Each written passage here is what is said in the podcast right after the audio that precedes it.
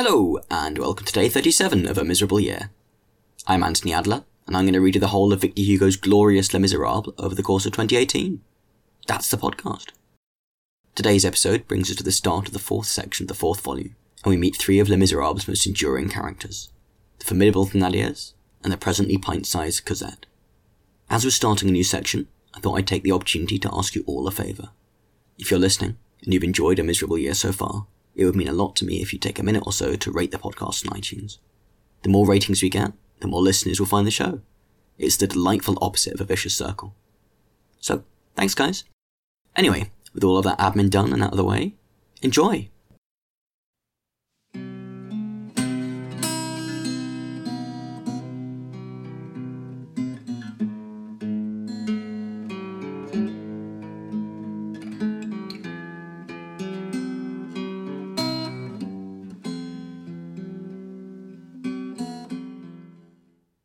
Les Miserables. Volume 1. Fantine. Book the fourth. To confide is sometimes to deliver into a person's power. Chapter 1. One mother meets another mother. There was, at Montfermeil, near Paris, during the first quarter of this century, a sort of cookshop which no longer exists. The cookshop was kept by some people named Thénardier, husband and wife. It was situated in Boulanger Lane. Over the door there was a board nailed flat against the wall. Upon this board was painted something which resembled a man carrying another man on his back, the latter wearing the big gilt epaulettes of a general, with large silver stars. Red spots represented blood. The rest of the picture consisted of smoke, and probably represented a battle. Below ran this inscription At the sign of Sergeant of Waterloo, or Sergeant de Waterloo. Nothing is more common than a cart or a truck on the door of a hostelry. Nevertheless, the vehicle, or to speak more accurately, the fragment of a vehicle, which encumbered the street in front of the cookshop of the Sergeant of Waterloo, one evening in the spring of 1818, would certainly have attracted, by its mass, the attention of any painter who had passed that way. It was the forecarriage of one of those trucks which are used in wooded tracts of the country, and which serve to transport thick planks and the trunks of trees. This forecarriage was composed of a massive iron axletree with a pivot, into which was fitted a heavy shaft, and which was supported by two huge wheels. The whole thing was compact, overwhelming, and misshapen. It seemed like the gun carriage of an enormous cannon.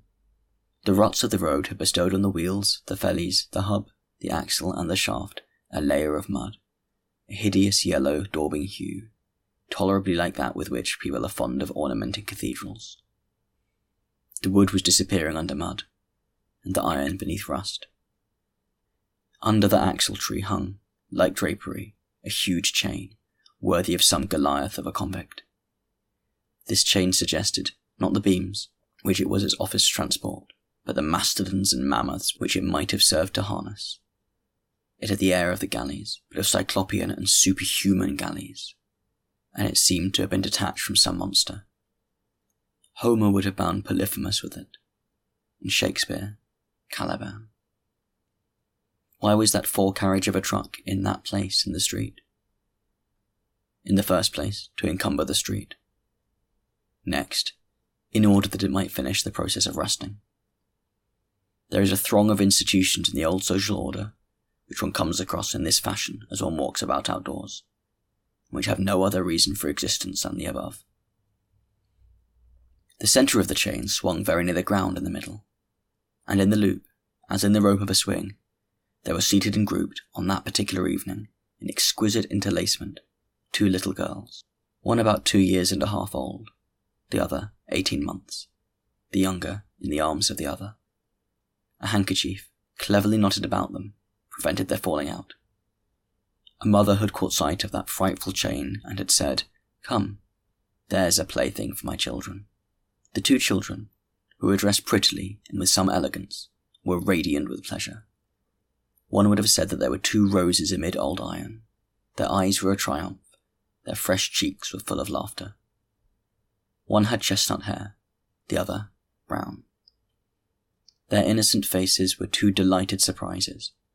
A blossoming shrub which grew near wafted to the passers-by perfumes which seemed to emanate from them. The child of eighteen months displayed her pretty little bare stomach with the chaste indecency of childhood.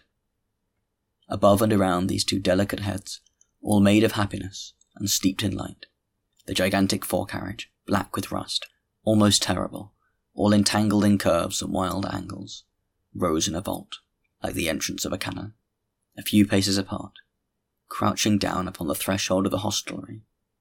The mother, not a very prepossessing woman, by the way, though touching at that moment, was swinging the two children by means of a long cord, watching them carefully, for fear of accidents, with that animal and celestial expression which is peculiar to maternity. At every backward and forward swing, the hideous links emitted a strident sound, which resembled a cry of rage. The little girls were in ecstasies. The setting sun mingled in this joy, and nothing could be more charming than this caprice of chance, which had made of a chain of titans the swing of cherubim. As she rocked her little ones, the mother hummed in a discordant voice a romance then celebrated. It must be said, a warrior. Her song, and the contemplation of her daughters, prevented her hearing and seeing what was going on in the street. In the meantime, someone had approached her, as she was beginning the first couplet of the romance, and suddenly she heard a voice saying very near her ear, You have two beautiful children there, madame. To the fair and tender Imogen, replied the mother, continuing her romance. Then she turned her head. A woman stood before her, a few paces distant. The woman, this woman also had a child, which she carried in her arms. She was carrying, in addition, a large carpet bag, which seemed very heavy. This woman's child was one of the most divine creatures that it is possible to behold. It was a girl, two or three years of age. She could have entered into competition with the two other little ones, so far as the coquetry of her dress was concerned. She wore a cap of fine linen, ribbons on her bodice, and Valenciennes lace on her cap. The folds of her skirt were raised, so as to permit a view of her white, firm, and dimpled leg. She was admirably rosy and healthy. The little beauty inspired a desire to take a bite from the apples of her cheeks. Of her eyes, nothing could be known, except that they must be very large, and that they had magnificent lashes. She was asleep. She slept with that slumber of absolute confidence peculiar to her age. The arms of mothers are made of tenderness. In them, children sleep profoundly. As for the mother, her appearance was sad and poverty stricken. She was dressed like a working woman who is inclined to turn into a peasant again. She was young. Was she handsome? Perhaps. But in that attire it was not apparent. Her hair, a golden lock of which had escaped, seemed very thick, but was severely concealed beneath an ugly, tight, close, nun like cap tied under the chin. A smile displays beautiful teeth when one has them, but she did not smile. Her eyes did not seem to have been dry for a very long time. She was pale. She had a very weary and rather sickly appearance. She gazed upon her daughter asleep in her arms with the air peculiar to a mother who has nursed her own child. A large blue handkerchief, such as the invalids use, was folded into a fichu and concealed her figure clumsily. Her hands were sunburnt and all dotted with freckles. Her forefinger was hardened and lacerated with a needle. She wore a cloak of coarse brown woolen stuff, a linen gown, and coarse shoes. It was Fantine, but difficult to recognize. Nevertheless, on scrutinizing her attentively, it was evident that she still retained her beauty. A melancholy fold, which resembled the beginning of irony, wrinkled her right cheek. As for her toilette, that aerial toilette of muslin and ribbons, which seemed made of mirth, of folly, and of music, full of bells, perfumed with lilacs, had vanished like that beautiful and dazzling hoarfrost which is mistaken for diamonds in the sunlight. It melts, and leaves the branch quite black. Ten months had elapsed since the pretty farce. What had taken place in those ten months? It can be divined. After abandonment, straitened circumstances, Fantine had immediately lost sight of Favourite, Zéphine, and Dahlia. The bond once broken on the side of the men, it was loosened between the women. They would have been greatly astonished had any one of them told them a fortnight later they had been friends. There no longer existed any reason for such a thing. Fantine had remained alone. The father of her child, gone. Alas, such ruptures are irrevocable. She found herself absolutely isolated, minus the habit of work, plus the taste for pleasure. Drawn away by her liaison with Tholomyès to disdain the pretty trade which she knew, she had neglected to keep her market open. It was now closed to her. She had no resource. Fantine barely knew how to read, and did not know how to write. In her childhood, she had only been taught to sign her name. She had a public letter writer indite an epistle to Tholomyès, then a second, then a third. Tholomyès replied to none of them. Fantine heard the gossips say, as they looked at her child, Who takes those children seriously? One only shrugs one's shoulders over such children. Then she thought of Tholomyès, who had shrugged his shoulders over his child, and who did not take that innocent being seriously, and her heart grew gloomy towards that man. But what was she to do? She no longer knew to whom to apply. She had committed a fault, but the foundation of her nature, as will be remembered, was modesty and virtue. She was vaguely conscious that she was on the verge of falling into distress and of gliding into a worse state. Courage was necessary. She possessed it and held herself firm. The idea of returning to her native town of Montreuil-sur-Mer occurred to her. There, someone might possibly know her and give her work. Yes, but it would be necessary to conceal her fault. In a confused way, she perceived the necessity of a separation which would be more painful than the first one. Her heart contracted, but she took her resolution. Fantine, as we shall see, had the fierce bravery of life. She had already valiantly renounced finery, had dressed herself in linen, and had put all her silks, all her ornaments, all her ribbons, and all her laces on her daughter, the only vanity which was left to her, and a holy one it was. She sold all that she had, which produced for her two hundred francs. Her little debts paid, she had only about eighty francs left. At the age of twenty-two, on a beautiful spring morning, she quitted Paris, bearing her child on her back. Anyone who had seen those two pass would have had pity on them. The woman had, in all the world, nothing but her child. And the child had, in all the world, no one but this woman. Fantine had nursed her child, and this had tired her chest, and she coughed a little. We shall have no further occasion to speak of Monsieur Felix Tholomyès. Let us confine ourselves to saying that Twenty years later, under King Louis Philippe, he was a great provincial lawyer, wealthy and influential, a wise elector, and a very severe juryman. He was still a man of pleasure. Towards the middle of the day, after having, from time to time, for the sake of resting herself, travelled, for three or four sous a league, in what was then known as the Petite Voiture de Environ de Paris, the little suburban coach service, Fantine found herself at Montfermeil, in the Allée Boulanger. As she passed the Thénardier hostelry, the two little girls, blissful in the monster swing, had dazzled her in a manner, and she had halted in front of that vision of joy. Charms exist.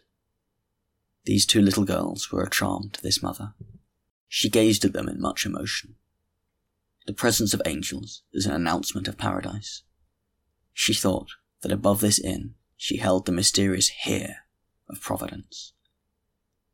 These two little creatures were evidently happy.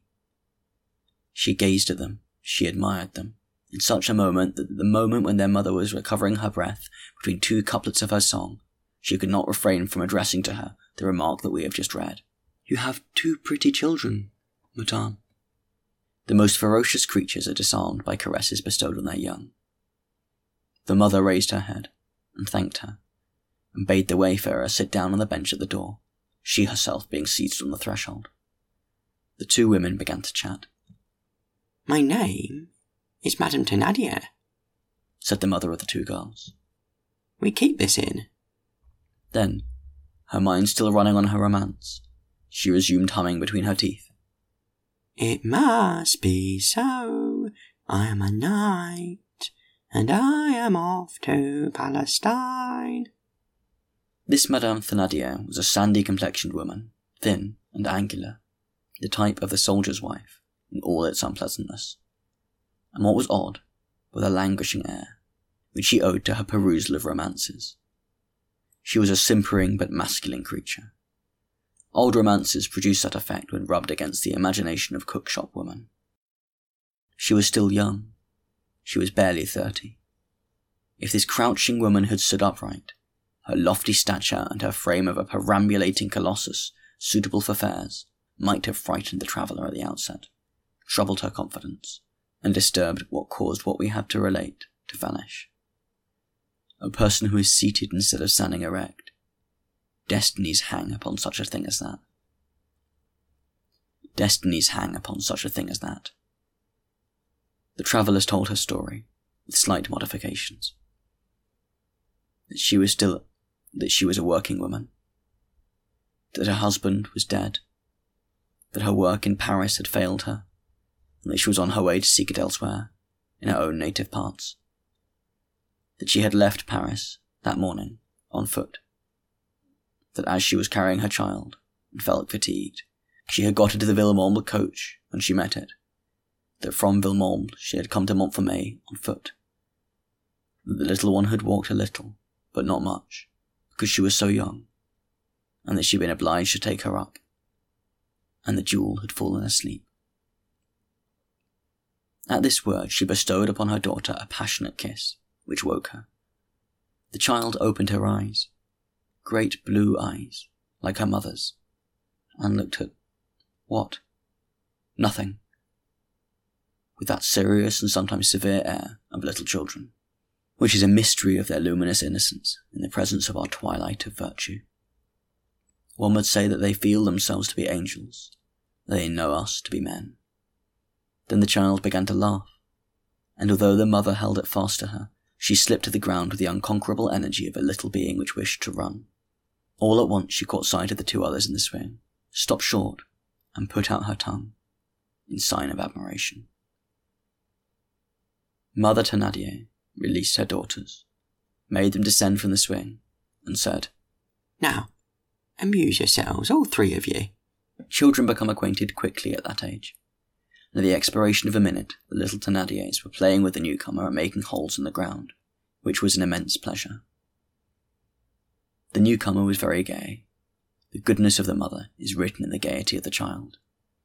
She had seized a scrap of wood, which served her for a shovel, and energetically dug a cavity big enough for a fly. The gravedigger's business becomes a subject of laughter when performed by a child. The two women pursued their chat. What is your little one's name? Cosette. For Cosette, read Euphrasie. The child's name was Euphrasie. But out of Euphrasie, the mother had made Cosette by that sweet and graceful instinct of mothers and of the populace which changes Josepha into Pepita and Francois into Sillette. It is a sort of derivative which disarranges and disconcerts the whole science of etymologists. We have known a grandmother who succeeded in turning Theodore into Gnon. How old is she? She is going on three. That's the age of my eldest. In the meantime, the three little girls were grouped in an attitude of profound anxiety and blissfulness. An event had happened. A big worm had emerged from the ground, and they were afraid, and they were in ecstasies over it. Their radiant brows touched each other. One would have said that there were three heads in one aureola. How easily children get acquainted at once, exclaimed Mother Thénardier. One would swear that they were sisters. This remark was probably the spark which the other mother had been waiting for. She seized the Thénardier's hand, looked at her fixedly, and said, Will you keep my child for me? The Thénardier made one of those movements of surprise, which signify neither assent nor refusal. Cosette's mother continued, You see, I cannot take my daughter to the country. My work will not permit it. With a child, one can find no situation. People are ridiculous in the country. It was the good God who caused me to pass your inn. When I caught sight of your little ones, so pretty, so clean, and so happy, it overwhelmed me. I said, Here is a good mother. That is just the thing. That will make three sisters. And then it will not be long before I return. Will you keep my child for me? I must see about it, replied the Thénardier. I will give you six francs a month. Here a man's voice called from the depths of the cookshop. Six months paid in advance. Six times seven makes forty-two. I will give it, said the mother. Not for less than seven francs, added the man's voice. Total, fifty-seven francs said Madame Thénardier, and she hummed vaguely with these figures. It must be, said a warrior. I will pay it, said the mother. I have eighty francs. I shall have enough left to reach the country by travelling on foot. I shall earn money there, and as soon as I have a little, I will return for my darling. The man's voice resumed. And fifteen francs in addition for preliminary expenses. That is my husband, said the Thénardier. Of course she has an outfit, the poor treasure. I understood perfectly that it was your husband. And a beautiful outfit, too. A senseless outfit. Everything by the dozen. And silk gowns like a lady. It is here. In my carpet bag. You must hand it over, struck in the man's voice again. Of course I shall give it to you, said the mother. It would be very queer if I were to leave my daughter quite naked. The master's face appeared. That's good, said he. The bargain was concluded. The mother passed the night at the inn, gave up her money, and left her child. Fastened her carpet bag once more, now reduced in volume by the removal of the outfit, and light henceforth, and set out the following morning, intending to return soon. People arrange such departures tranquilly. But they are despairs. A neighbour of the Thénardiers met this mother as she was setting out, and came back with the remark, I've just seen a woman crying in the street, so it's enough to rend your heart. When Cosette's mother had taken her departure, the man said to the woman, That will serve to pay my note for 110 francs which falls due tomorrow. I lacked 50 francs. Do you know that I should have had a bailiff and a protest after me? You played the mousetrap nicely with your young uns. Without suspecting it, said the woman.